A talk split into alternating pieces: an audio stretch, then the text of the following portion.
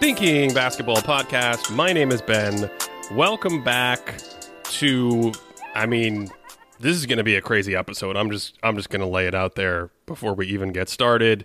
Cody is here as always and we are going to attempt to make our way through the best players offensively in the NBA right now. Cody, how are you feeling about this? Are you extremely excited? I, I'm excited. I'm nervous. I'm visiting my parents right now, so I feel like this is an away game. Like like the crowd feels a little off. The vibes are different, so I don't know if that's contributing. But uh, this, this is going to be a conversation. This is going to get some people some people riled up. I think.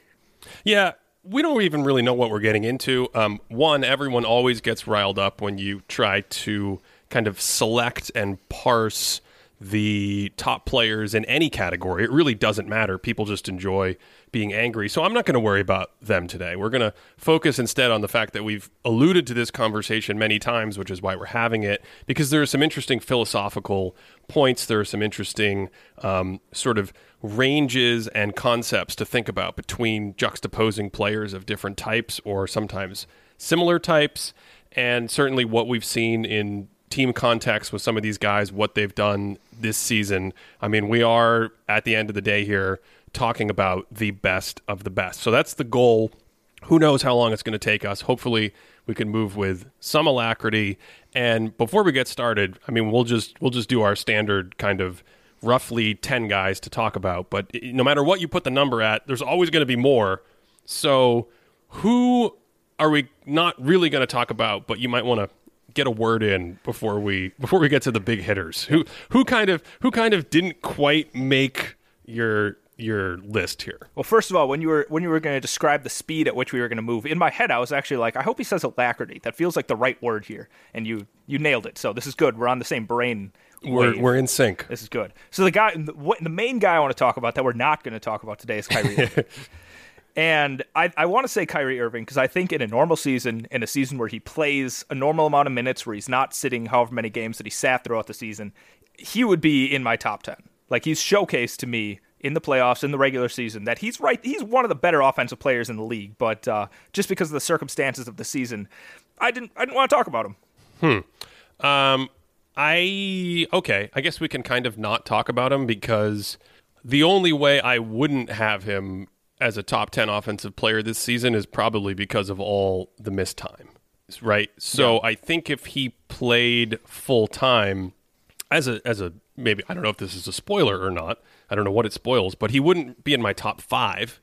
I wouldn't have him at that level, but I don't think I can get skimming the names I have here. Yeah, once I get to about eight or nine guys, it it's hard for me to exclude Kyrie. That's kind of where I see him.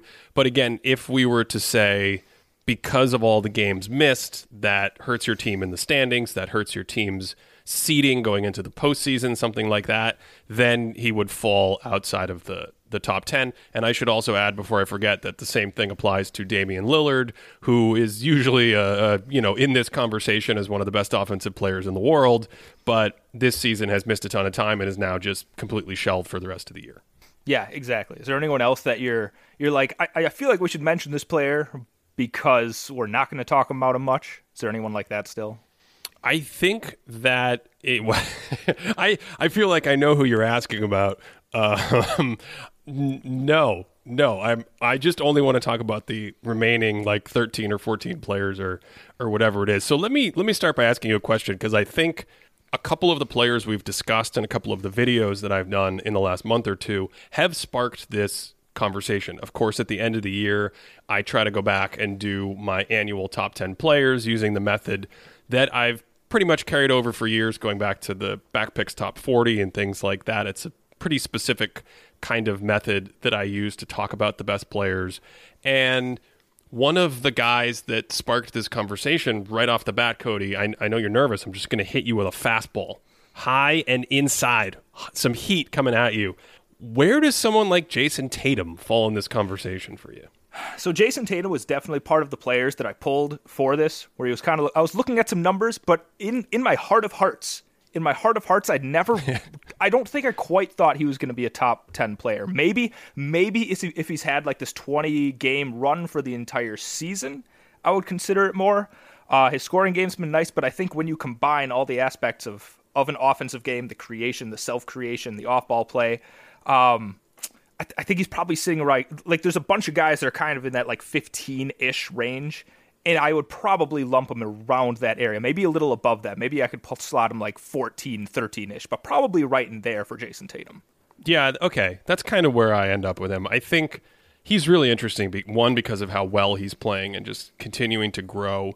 Two, when we talk about the best players in the league, and I think he's certainly emerged into that conversation as a really strong All NBA guy, his defense is insanely impressive like the fact that he is a two-way forward that is a really good offensive player and then a really good defensive player at that position just gives you so much value and versatility and fit on different teams and things like that. But I kind of had the same thing where I was curious to see if he'd be at the back of my top 10 and as is the case often in basketball with the NBA and especially right now in 2022 there's just one guy after another after you're like oh my god what about him? What about him? What about him there are just so many good high-end offensive talents in the league doing it at at such a great level. Um, same thing for me. He kind of falls in that group outside the top 10 i think what made it difficult almost for this list is I, I have this idea of all these guys that should be considered. But in my opinion the top six is fairly unassailable. Not necessarily order, but I think there's about six, maybe five guys that like I can't really see dropping beneath that level. So that only gives me space with about four or five slots of guys I can play with. So when you're like, all right, here are ten players that have to make it, but you only have five spots to to put them in, that makes the conversation just a lot more difficult when you're when you're picking nits on this. Yeah, this is the horrible part of, of the extremely painful part of doing top 10 lists, if you will. And again, today, especially on the eve of the playoffs, the kind of the kind of goal was for us to get a um, I don't know a barometric reading of where the top players kind of sit based on how they're playing, based on what we've seen, based on what we think is going to happen when they hit playoff competition, game planning in the playoffs, and the higher end defenses of the playoffs. So yeah, I like any any. Who else do you have, Cody, on this sort of outside looking in? Because for me, I had a group of at least three guys, if not four or five, depending on how we want to lay it out, that are also kind of in that Tatum tier, if you will. Yeah, I think I think the main player that comes to mind there, I didn't really know because I didn't think about them too much, is Devin Booker. And I think Devin Booker is somebody that especially Phoenix fans might be really angry about. He's a great offensive player, but in terms of the ecosystems that the Suns have, I just think they have it all going on there. Like he's in a really good situation, which is great that he can fit into that. But I think when I started considering all of this together, I was like, I don't know if I can have him much above like whatever that 13 to 15 ish range is. Well, so this is why you're here because we have reached our first fantastic point of philosophical contention. Are you are you saying that you think Devin Booker is the best offensive player on the Suns? Um, not necessarily. And I think that's the other thing that makes it really difficult. I think the man, it's really interesting because I, I, don't I don't think Ayton I don't think Ayton has an argument to be the best offensive player on the Suns, but he is maybe maybe like the best play finishing big within like an 8 10 foot range in the NBA. And I think Chris Paul, I don't necessarily know where he slots into all this, but this is one of the better slow down floor generals, mid range pull up guys. So you have these three guys that kind of are working in concert together, along with just like the elements of Mikal Bridges and Cam Johnson on the sides. And I, I didn't necessarily think that Booker stood out to me as being that much better, including including all of these other guys that he's he's playing next to. What Ayton was the guy you met? Did I hear that right? Ayton. What about Ayton? Did you said you you were talking about Ayton as one of the best offensive players on the Suns? No, I said I mean he is one of the best offensive players on the Suns in terms of the fact that he's maybe the best like eight foot play finisher in the NBA. No, I'm just really enjoying this because the, the, the guy I think is the best offensive player on the Suns is Chris Paul. Yeah, I, I, talked about Chris Paul a little bit. I was saying that, and I think his floor general aspect and the the pull up mid and the way that he sets up teammates, I think it's really hard for me to separate Devin Booker and Chris Paul. And I think that those two are kind of co best offensive players. But I also think it's tough when you have Ayton sitting there, who's just an excellent player to play next to these kinds of guys. Okay, all right, that that makes that makes sense. Um, yeah, Paul, I think I I I think he moves the needle a little bit more than Booker probably if I had to choose, but none of them are in the kind of I don't know where it gets really hard. I'm trying to scan the names I have here where it gets really hard. Probably about six or seven. It gets really hard to crack that. And I do, I do tend to prefer um, a handful of guys. So he's kind of in that same like whatever whatever the numbers come out to be the 11 to 15 11th to 15th best offensive player in the NBA right now. Hey, it's Kaley Cuoco for Priceline. Ready to go to your happy place for a happy price? Well, why didn't you say so? Just download the Priceline app right now and save up to 60% on hotels. So, whether it's Cousin Kevin's Kazoo concert in Kansas City, go Kevin, or Becky's Bachelorette Bash in Bermuda, you never have to miss a trip ever again. So, download the Priceline app today. Your savings are waiting. Go to your happy place for a happy price. Go to your happy price, Priceline. What about guys that you can make a case for? Well, you mentioned Booker. I've talked a lot about Booker and Mitchell lately. I prefer Mitchell over Booker for reasons I won't rehash on offense. And Mitchell was another guy like Tatum, where we've had the conversations that's led to this podcast episode. And in my head, I was like, is, is Mitchell going to be a top 10 player? He's also in this group for me. He, d- he does not make the, the final cut. Okay. I want to talk about Mitchell you're, later. You're wincing. How? Go ahead. Mitchell Mitchell broke my top 10 and Okay. he's not even uh, number 10. Let's just say that. Well, well, go on. I want to hear more. Do you want me to tell you his ranking right now? No, I care less about the ranking and more about Okay. why what it is what it is that you think. I mean, if you're even higher on Mitchell than I am, um, I want to I want to hear about it. So it's tough because when I was thinking about Donovan Mitchell, there's another point guard that's offensively minded that I was kind of comparing back and forth with, and I was going. I'll just bring it up. Ja Morant is another point guard that I was thinking about when I was directly yes. thinking about Donovan Mitchell, and. Mm-hmm. To me, philosophically, it's a tough conversation because on one hand, with Morant, you've one guy who's like outlier rim pressure, like unbelievable self-generated rim attempts off the bounce for him. But when you take all of the offensive package, the offensive, the scoring package, Donovan Mitchell is a much more reliable pull-up three-point shooter, catch and shoot three-point shooter, uh, much more reliable in the mid-range. Like he just has more of an offensive package. It's kind of like how we were talking about the Bucks last week, where it's like I just trust Mitchell a little bit more in a bunch of different situations depending on what you throw at him. And I don't think either of them are great passers. Ja Morant's probably a better passer than than Donovan Mitchell, but that that extra scoring punch to me uh, made me really value Donovan Mitchell, especially when we see that the Jazz have been an offensive juggernaut for the last couple of years, including the playoffs. And I, I, I couldn't discount that, so I thought that he deserved to be a little bit higher. Yeah, I Mitchell's one of these guys that I feel like you should have a broad range right now, sitting on the eve of another playoff run, where hopefully we get more than one series. But even just having another six games, again, twelve or thirteen games would be nicer of a sample in the postseason to add to what we've seen in the last two years. Because as I've talked about a lot, you can probably get really high on Mitchell with his explosive scoring, the fact that he's such a good shooter, the fact that he's I think he and Morant are the best using the ball to penetrate and touch the paint and collapse the defense and then kick out to shooters basically. Um, they're similar in that regard.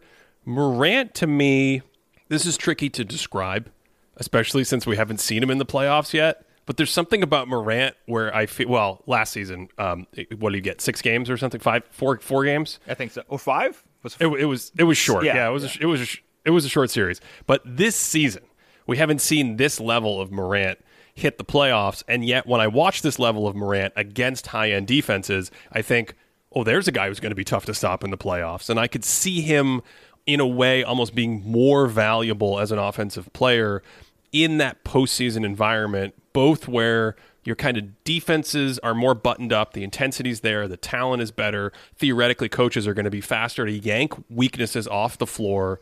And I still see Morant attacking, you know, the best kind of switching defenses, the best drop defenses. It doesn't matter, attacking it very well. And he's not a player right now. This goes back to your point about shooting. He's not a player right now who can I think in any reasonable way generate like 65% true shooting in the long run because he's just not a good enough shooter.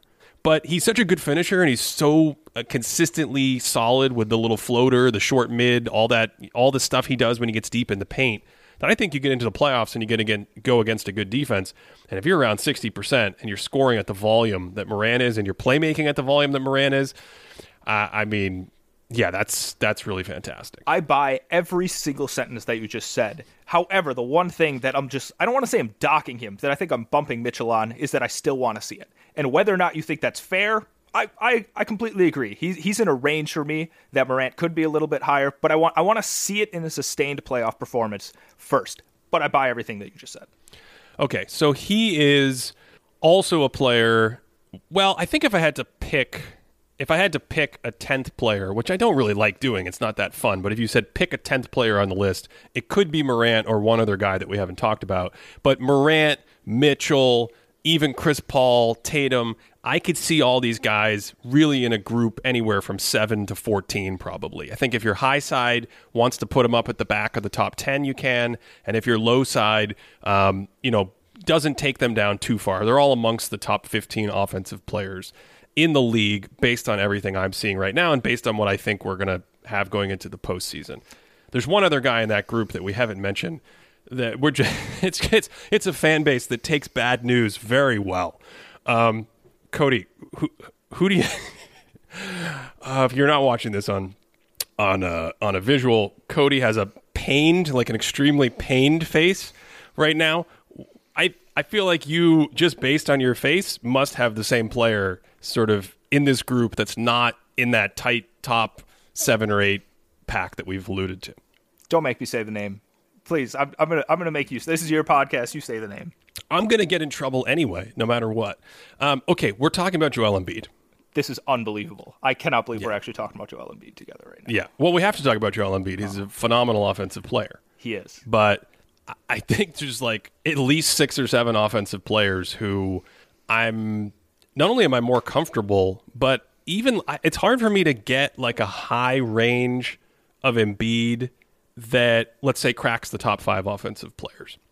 And I think the tricky part of this conversation, which is where I would allow or or welcome some putback, not from Philadelphia fans, but from any, anyone else, um, is that hi, hi Philadelphia? Uh, like his scoring is so good that maybe you could argue it kind of breaks our conventional idea of scoring first with lagging playmaking. And his playmaking continues to improve. It's it's been better this season. I think there was a lot of talk about how it was better last season. I think it was only marginally better last season. Like I didn't see a ton uh, you know, maybe here and there I thought he was starting to get a little better, but this this is the year to me we're starting to see um, a little bit more in the playmaking department.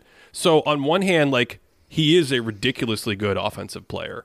On the other hand, I think high level playmaking and sort of two pronged attacks with scoring and playmaking is so valuable that it's hard to get him above, like I said, about six or seven guys.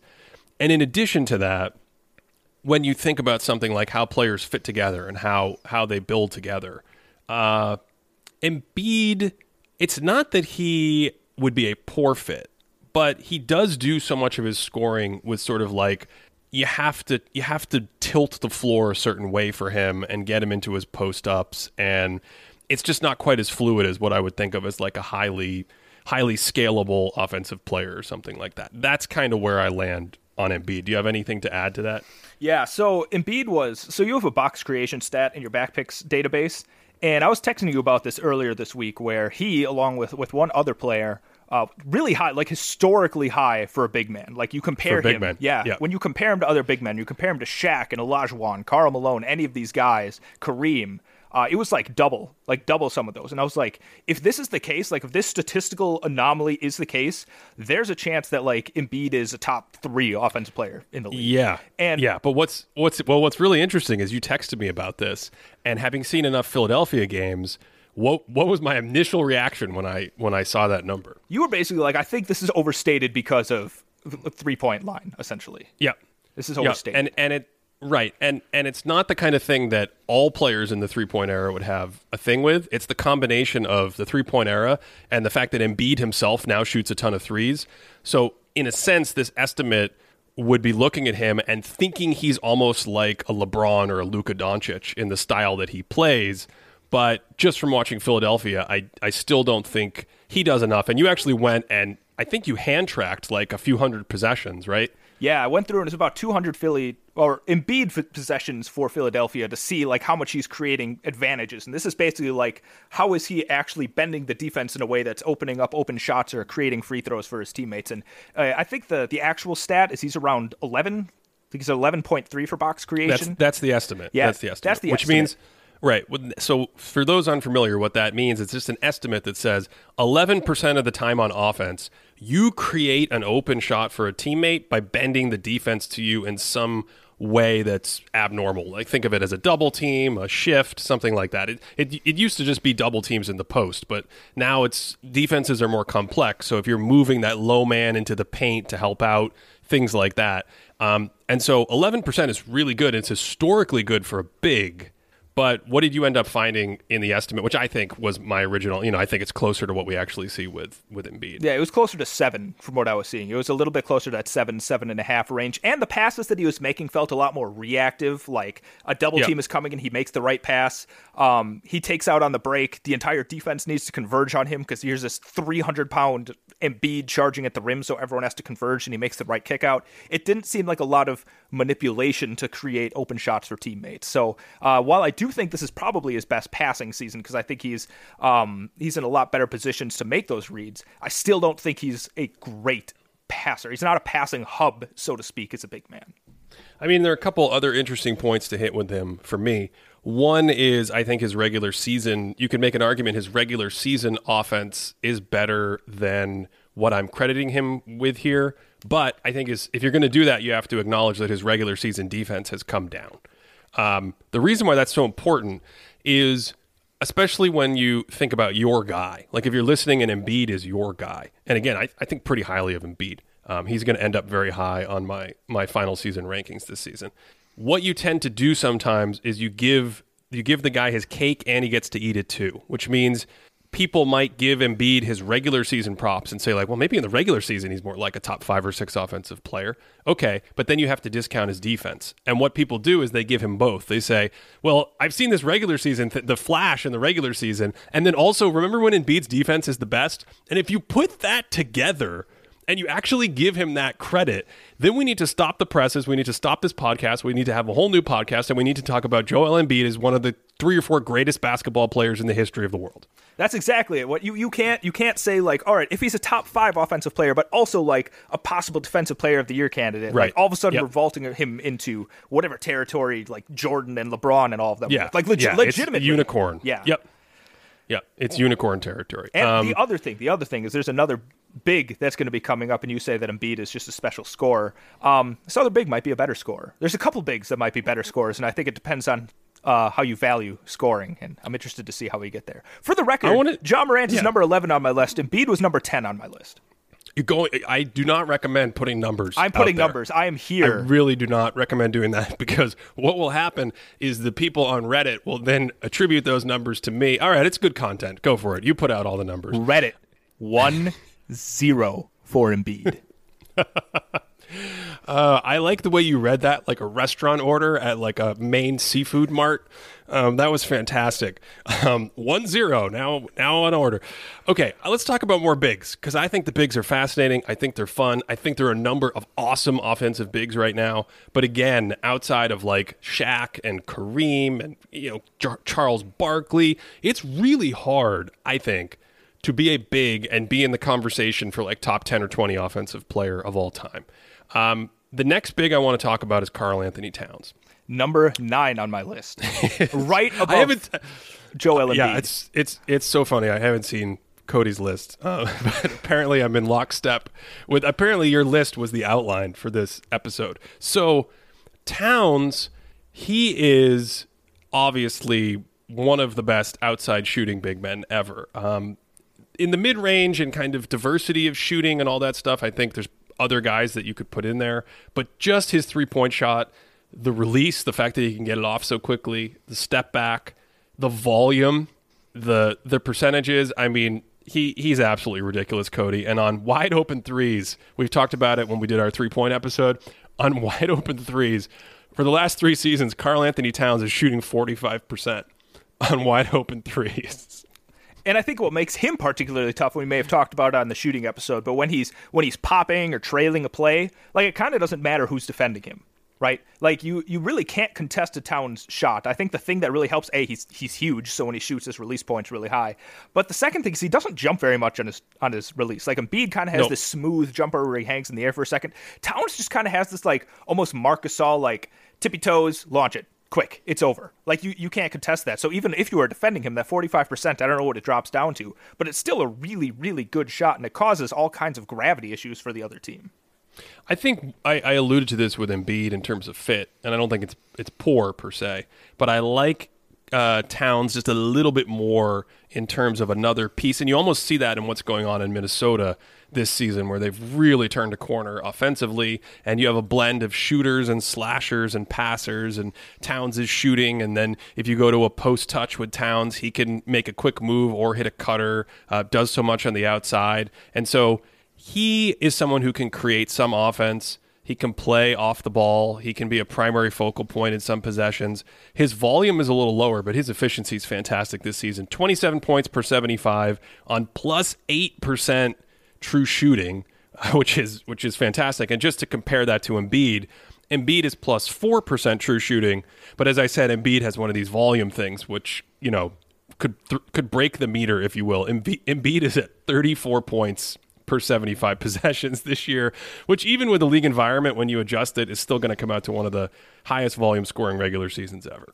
I think the other thing about Towns, and I think this is the underrated part of him, is his driving ability as a big man might actually be more of an outliner than his shooting ability. Because when, when you look at raw, like the amount of times that he drives, like per 75 possessions, he might be the only big man that's over eight. He might be the only big man that's over seven. Like we're talking about a guy that if if you get a slower big on him, he is charging to the basket. And he's one of the most athletic finishers. I don't think he's he's not necessarily one of the best finishers, but again, kind of in this Ja Morant mold. And I'm not saying he's like Ja Morant like this. He doesn't have that sort of bag of tricks. But as a big man, I don't know if we've ever really seen somebody that size be able to take it to the hoop like he does. He he he posterizes guys. He draws fouls. He gets very angry when he doesn't draw fouls. Uh, I don't know. So I think that combination of like if you close out too quickly, he's going to drive, and if you don't close out quickly enough, he's going to hit a three. So I think that back and forth on his game is really valuable. Is this like equal opportunity offender day? We're just we're just going to make sure we get every fan base slightly agitated by every player we cover for their team. Um, Towns, by the way, sixty-seven percent at the rim, and you mentioned the drives. You pulled it. He's got about eight drives per seventy-five. Just for comparison, Durant is under ten. He's at nine and a half. LeBron is at eight and a half. Chris Paul is about twelve and a half. So Embi- Embiid is at six.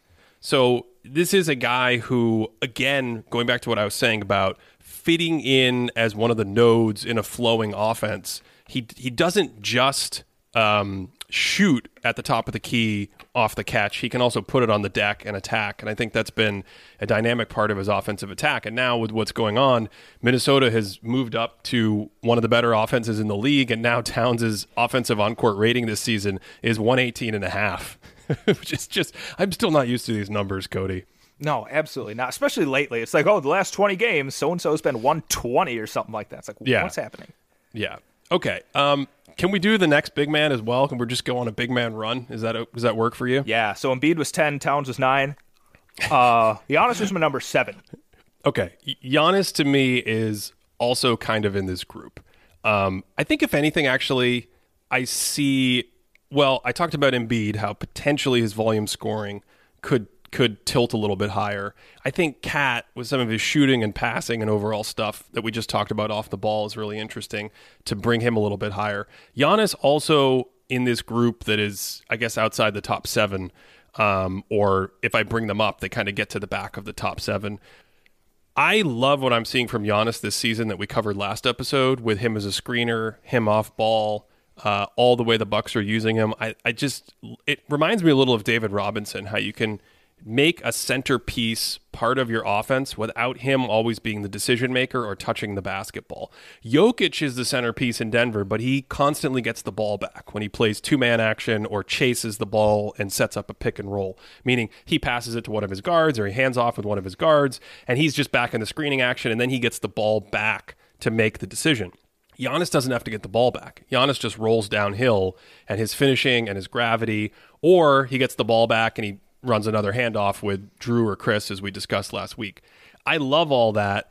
And then I do like that he's added the little mid range thing. I do think his passing has continued to get, I think tighter is the right word, right? Like, it's not that he's constantly improved his vision and he's hitting new passes you've never seen. They're just more accurate, more timely, a little bit earlier.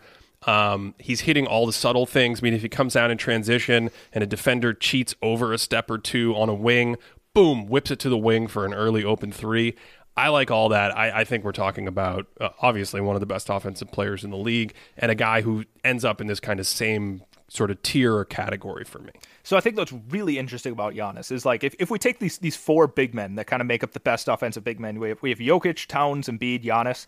I think out of all of those, if I were to have the big man create the offense solely as like the main creator, Giannis might be fourth in that list. There's a chance yeah. that he's fourth in that list. But I think his his off ball stuff, his ability to screen, definitely the fact that he's a great roller, definitely transition if we're including transition. I think he is at least head and shoulders above the other three in terms of those things. I think he's easily the best roller there. He's easily the best transition player.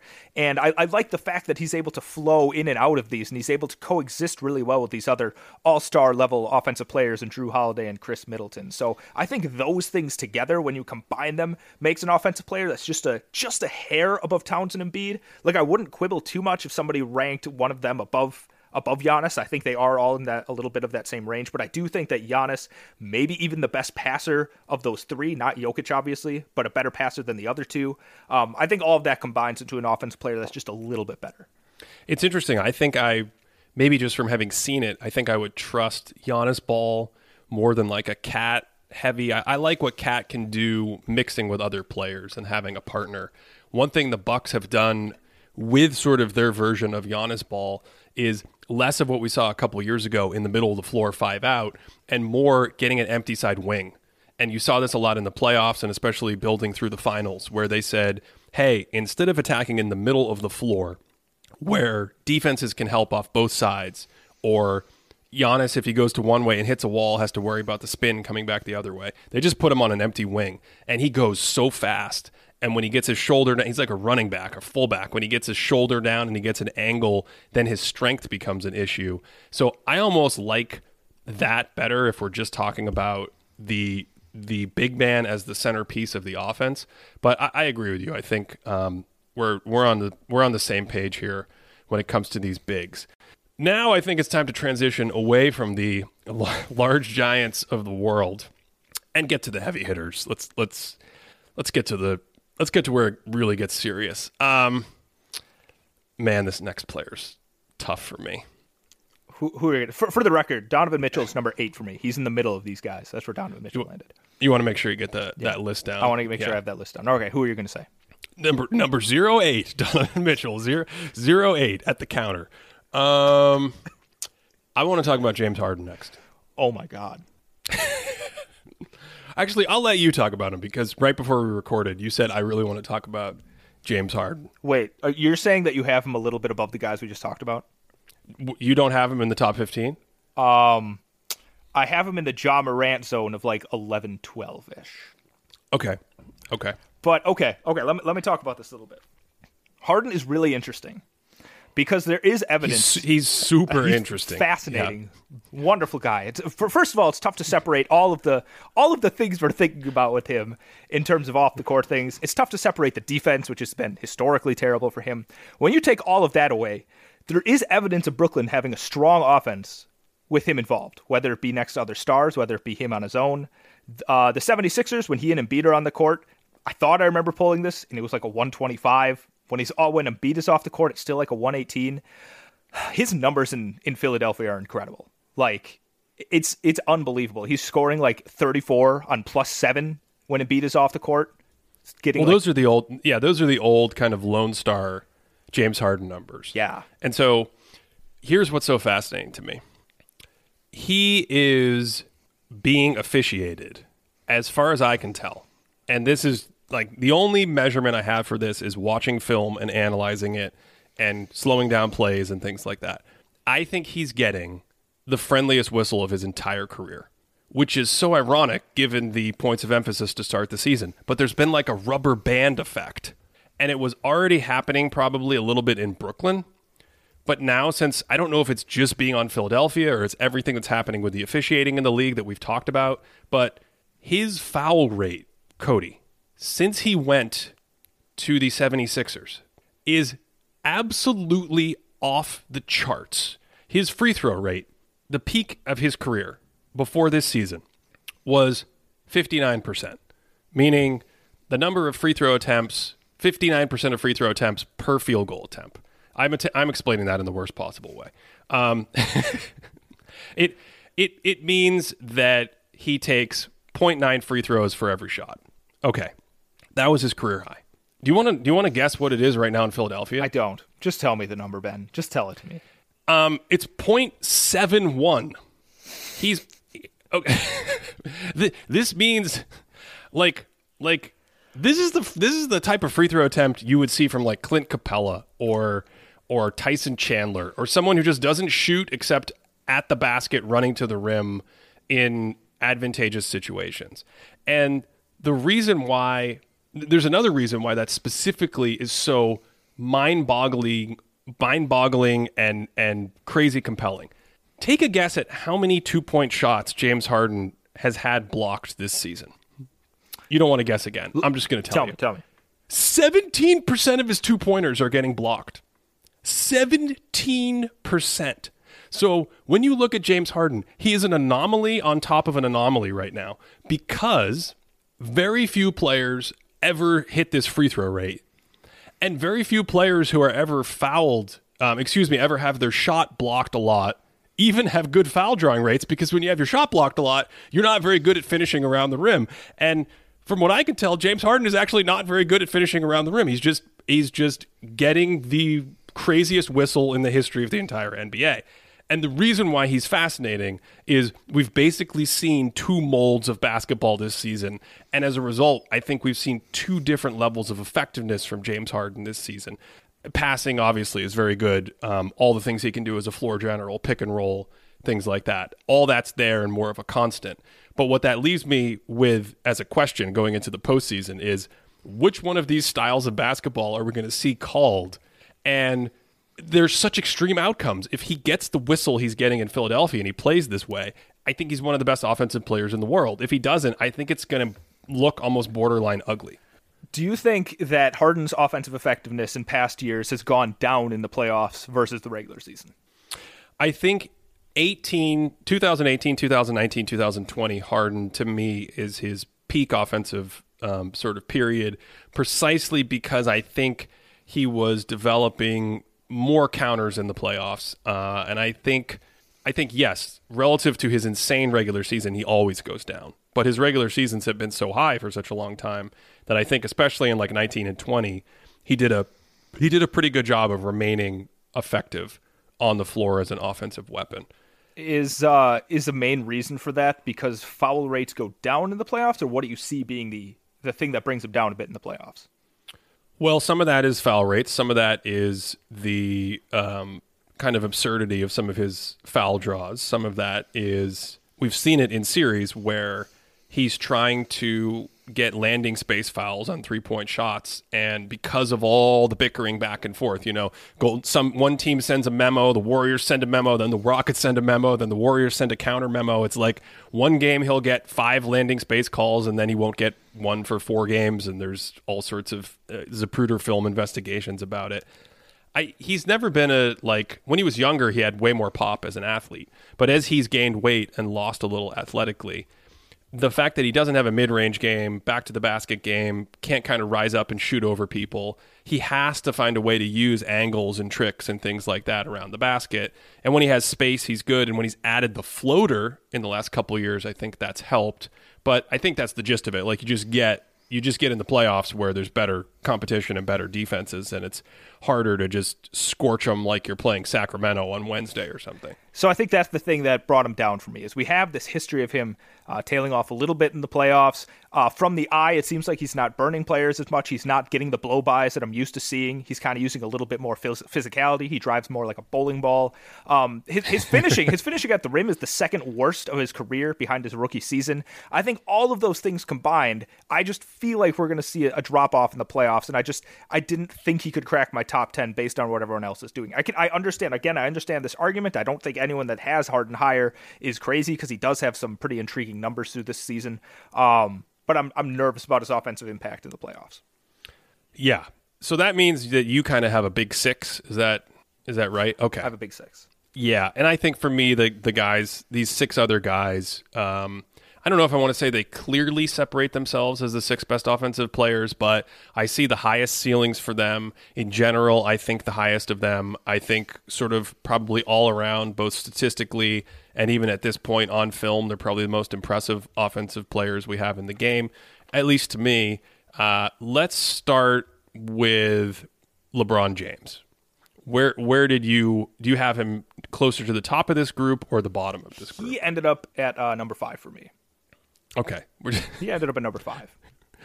And and who's number six? So this this is a player that got me into trouble for the point guard rankings.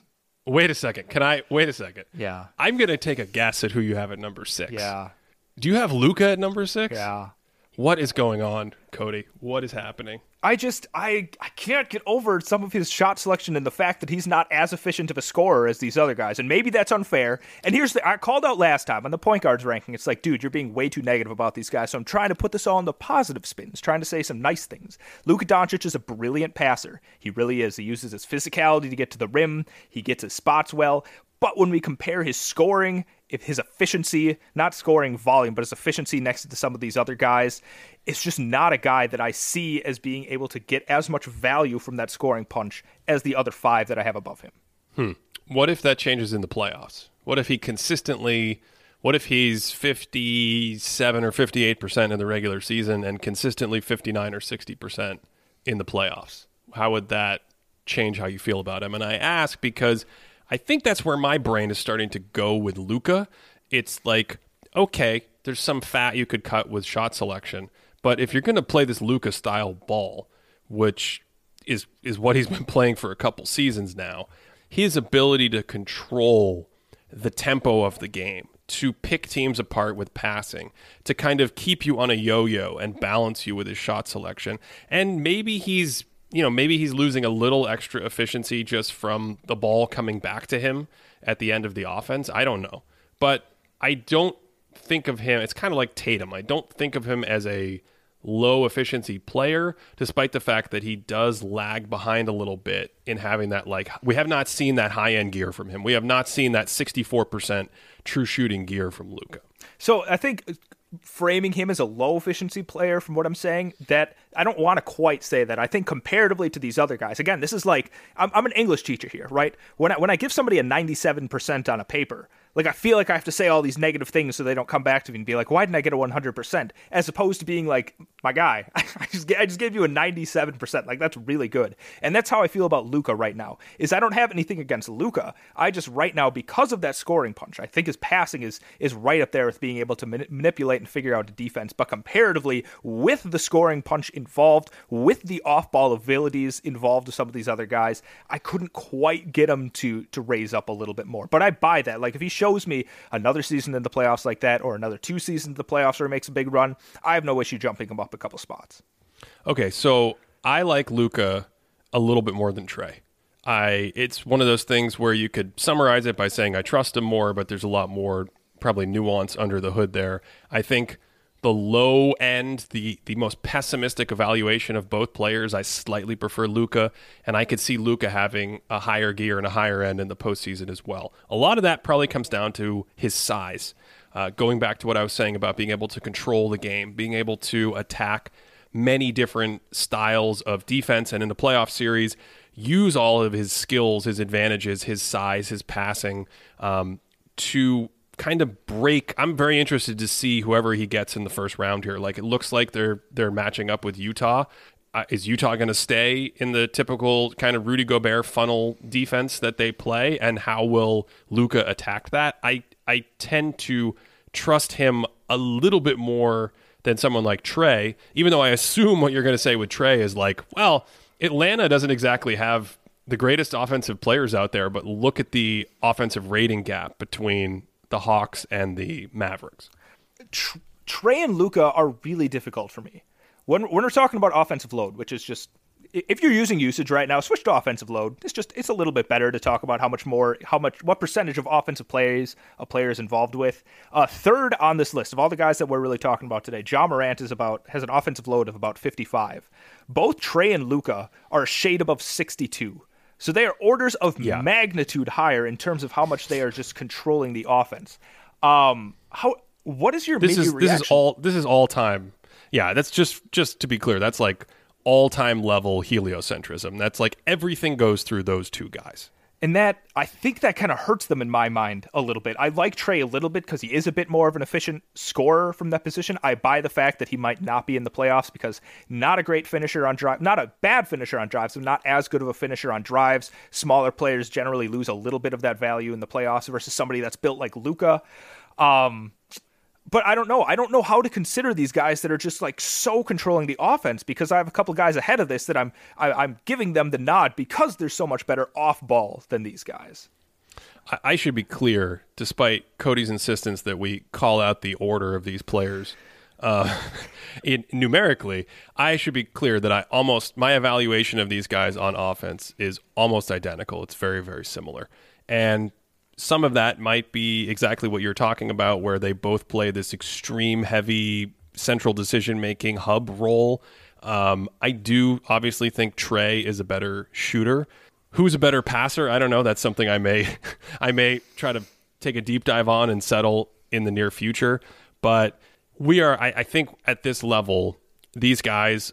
What I can say is they are fairly comfortably ahead of the big men and the other players we've talked about they're very, very close between the two of them, and yet I don't think uh, I don't think I could have either of them in my top two or three right now. That's kind of how I feel about them. I 100% agree. So my official ranking with this, I had Luka at six, LeBron at five, and Trae at four. Okay, okay. I had LeBron in this group as well. I think at this point in time. I obviously talked about LeBron a lot in his video recently. I think I probably would bank on Luka and Trae a little bit more than LeBron. Um, you know, LeBron is obviously in a very strange situation, and if you put him in a more competitive situation, I, I'm not quite sure the numbers would be quite as good. And then the other thing is, as he gets older, um, like a two month playoff run sounds a lot harder for LeBron than one of those two guys. Okay, so that kind of leaves us. We've done a good job staying on track on time today for the first time ever. That that that's cause for celebration. So see, it doesn't matter how many fan bases are mad at us because we're going to get out of here fast. So it's like the old uh, the old lead in from Annie Hall, where the two guys are having restaurant uh, uh, dinner at a restaurant in in a, like the mountains somewhere, and one of them says to the other, you know, the the the, the food here is terrible, and the other one says, yeah, but the portions are so small. I don't know. When you said the lead in with, with two guys sitting and eating at a restaurant, I immediately thought of Reservoir Dogs, but that wasn't the point you were trying to make. But uh, no, no, I was just saying we're gonna get we're gonna get out of here if if people are angry. Um, okay, so it sounds like you agree with sort of the top three offensive players in the league right now, and by process of elimination, that must be Kevin Durant, Steph Curry, and Nikola Jokic. Yes, absolutely. Okay. Um, I think Jokic is essentially an unassailable number one. I mean, I don't want to I don't want to get too tight with the range or too dogmatic, but I, whether I go low end, high end, change other, it it doesn't matter. Like I think Jokic is in an historical class right now. I I the only way I'm going to come down off that in any significant manner that makes him, you know, is he number two, is he number three, is if I see something in the playoffs that really concerns me. I, I do I do feel like maybe the Suns with the with Monty Williams, the defensive talent they have, and specifically an athlete like DeAndre Ayton, I they might be the first team that I will really comfortably say like, oh, that team can possibly slow down a Nikola Jokic machine, a Nikola Jokic system. Um, outside of that, I, I just think he's number one. Yeah, my my one and two are actually in their own separate tiers. Like number one, Jokic is in his own tier, and then number two, he's in his own tier here. Uh oh yeah, I'm not spoiling just yet, even though we just talked You about know. number one. Um, so yeah, so I, two and three are are much trickier for me. Oh, okay. Um, but I will. I, I actually I think I can guess who your number tier number two. Well, I shouldn't say that. Maybe I. I mean, I have a fifty percent chance, but I may have it completely wrong. But I ended up with my number two feeling two and three very hard to kind of sort out for me, but two looks to me more like oh he's comfortably like it's harder for me to put him at four or five. Whereas the other guy in this group i think at this point still he still has kind of a wide range in my head because of the nature of the season. And if you told me like at the end of the year that i was going to take one of the other guys we've talked about and bump him down i could see that as well who who are you talking about there? There was a lot of mystery and intrigue in that sentence. should we just end the podcast should we just leave the the mystery and intrigue um Yeah, you And- can all just guess who two and three are. Just figure it out. I think that I think that's how we should do these from now on. top top ten defensive players next week, and uh, you can guess what what our order is and move on. No, I I think I'm a, a little bit more comfortable with Kevin Durant at number two. oh wow, this is exciting. Okay, I have Curry at number two. Yeah, I think Curry, Curry's has a, Curry has a wider range to me. Okay. um, and there's part of me that doesn't completely know what to make of like playoff Curry right now because last season I think we saw something incredible where he he has added weight and he's added you know some tricks to his game can't get away with as many this season because of the points of emphasis although someone should send a memo to golden state and let them know that you can do that now he could get like six three shot fouls a game by just ju- jump Please, cody help me please No, I- please talk me off the ledge. I shan't. yes, you shan't. Um, where where was I? So there's there's this sort of going back even to 2019 where I thought he was fantastic in the last couple rounds in the playoffs against a really great Toronto defense and and not much help at times. There's this thing where the 2022 playoffs are coming down the pike. Will he have picked up those skills and that experience on the reps that so many great players get and then later in their career demonstrate in the postseason. He's not as quick as he used to be. He can't get by guys as much as he used to be. But something he's done in the last couple months is he's gone back to the mid range a little bit. That that game theory aspect. I'm gonna I'm not gonna just only go to the rim where you can load up and then run back out to three. I'm gonna stop at 15 and take what for him is like a 55 percent pull up jumper. I think if he blends all that in and the shot is there and the Warriors are healthy, I could see us gushing um, about Steph Curry's offense in a couple months and just being like, yeah, he, he's in the can. You know, we should talk about him as still being one of the great offensive players ever at his prime. Still, on the flip side, I think you can see the signs of degradation, and um, yeah, that has me slightly concerned. Okay. So I think the thing with Curry, the main thing that I'm, I'm still thinking about is I still have like this gravity idea of him from the last couple of years. And I don't know if that's fair. Like I have this immense like teams are just like loading up on him when he goes off ball, opening up like these wide open layups, opening up these wide open three point shots for his teammates. And I've seen that a few times this season, and I just don't see that level of defensive attention being given to anybody else. And I don't know if that's that's fair of me. I don't know if it's because I'm not seeing specific specific statistics where I can compare it to what I'm seeing. Uh, but from the eye test on that, I'm like nobody draws this kind of attention in the league, and because of that, he he's vaulted up beyond pretty much everyone else. And even though he's having a down year, even though Kevin Durant with the ball in his hands is probably a more effective offensive player this year, that immense, like unbelievable, never seen before off ball gravity to me is just so enticing that I don't, I, I can't, I can't quit it right now. I can't quit it. Well, the thing is, I 100% agree with everything you just said. But there is a component of Curry historically that arguably, especially in the regular season, is one of the greatest scorers of all time. I mean, we were we started this by saying like Embiid's this ridiculous scorer, and there are all these players who arguably are are better scorers or at least equal. Uh, Kevin Durant is certainly one. We talked about it with some of the big men. Jokic has better scoring stats. Jokic is like 30 points per 75 on uh, what, like plus 10% um, true shooting, relative true shooting. But here's where we are with Curry. We are still talking about a fantastic score, but just to just to put a very specific number on a very specific, large, important category, Curry's scoring this season is 27 points per 75 on plus 4% true shooting. Again, that's really good. But just to just to, you know, orient ourselves to where this guy has been, Cody, last season 32 points per 75 plus 9% true shooting.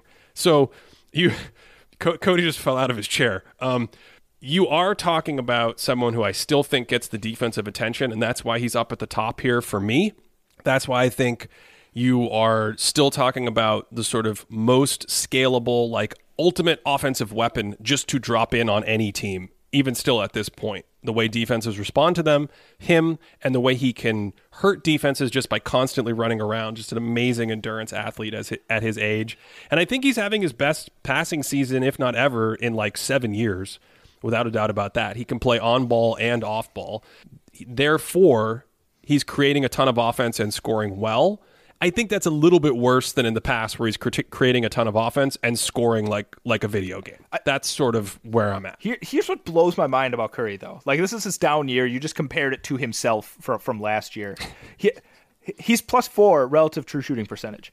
Here's some other guards in the NBA and their relative uh, true shooting percentage. Donovan Mitchell, plus 1.5. Ja Morant, plus 1.2. Devin Booker, plus 0.1. Tatum, 0. Chris Paul, 1.1. Uh, James Harden, 2.7. DeMar DeRozan, 2.5. Like, he's still heads and shoulders efficiently better than pretty much any other guard, than literally any other guard in the NBA. Yeah, that's pretty good. That's why he's, that's why he's, you know, in this conversation at the top of the list. Um, Durant, by the way, his scoring numbers for this season 29 points per 75, plus 7% true shooting. I will say a couple things on why I I end up with being a little a little more comfortable with Durant from the from a low end or from a floor perspective, but I can see the argument for Curry passing him on the high end or if things going well, Curry moving up a little bit more. With Durant, you obviously get incredible sort of self-generated scoring, especially from the mid-range. His mid, I mean, he's the dude shooting ninety percent from the free throw line now. He's he's he's taking thirteen mid-range shots per seventy-five possessions, which blows my mind a little bit, and making fifty-four percent of them. Um, just for perspective, because I just talked about this with Seth Partnow on his podcast last week. That's basically exactly what he did in the Milwaukee series last year, where you're just like, oh, how is this guy making all these shots?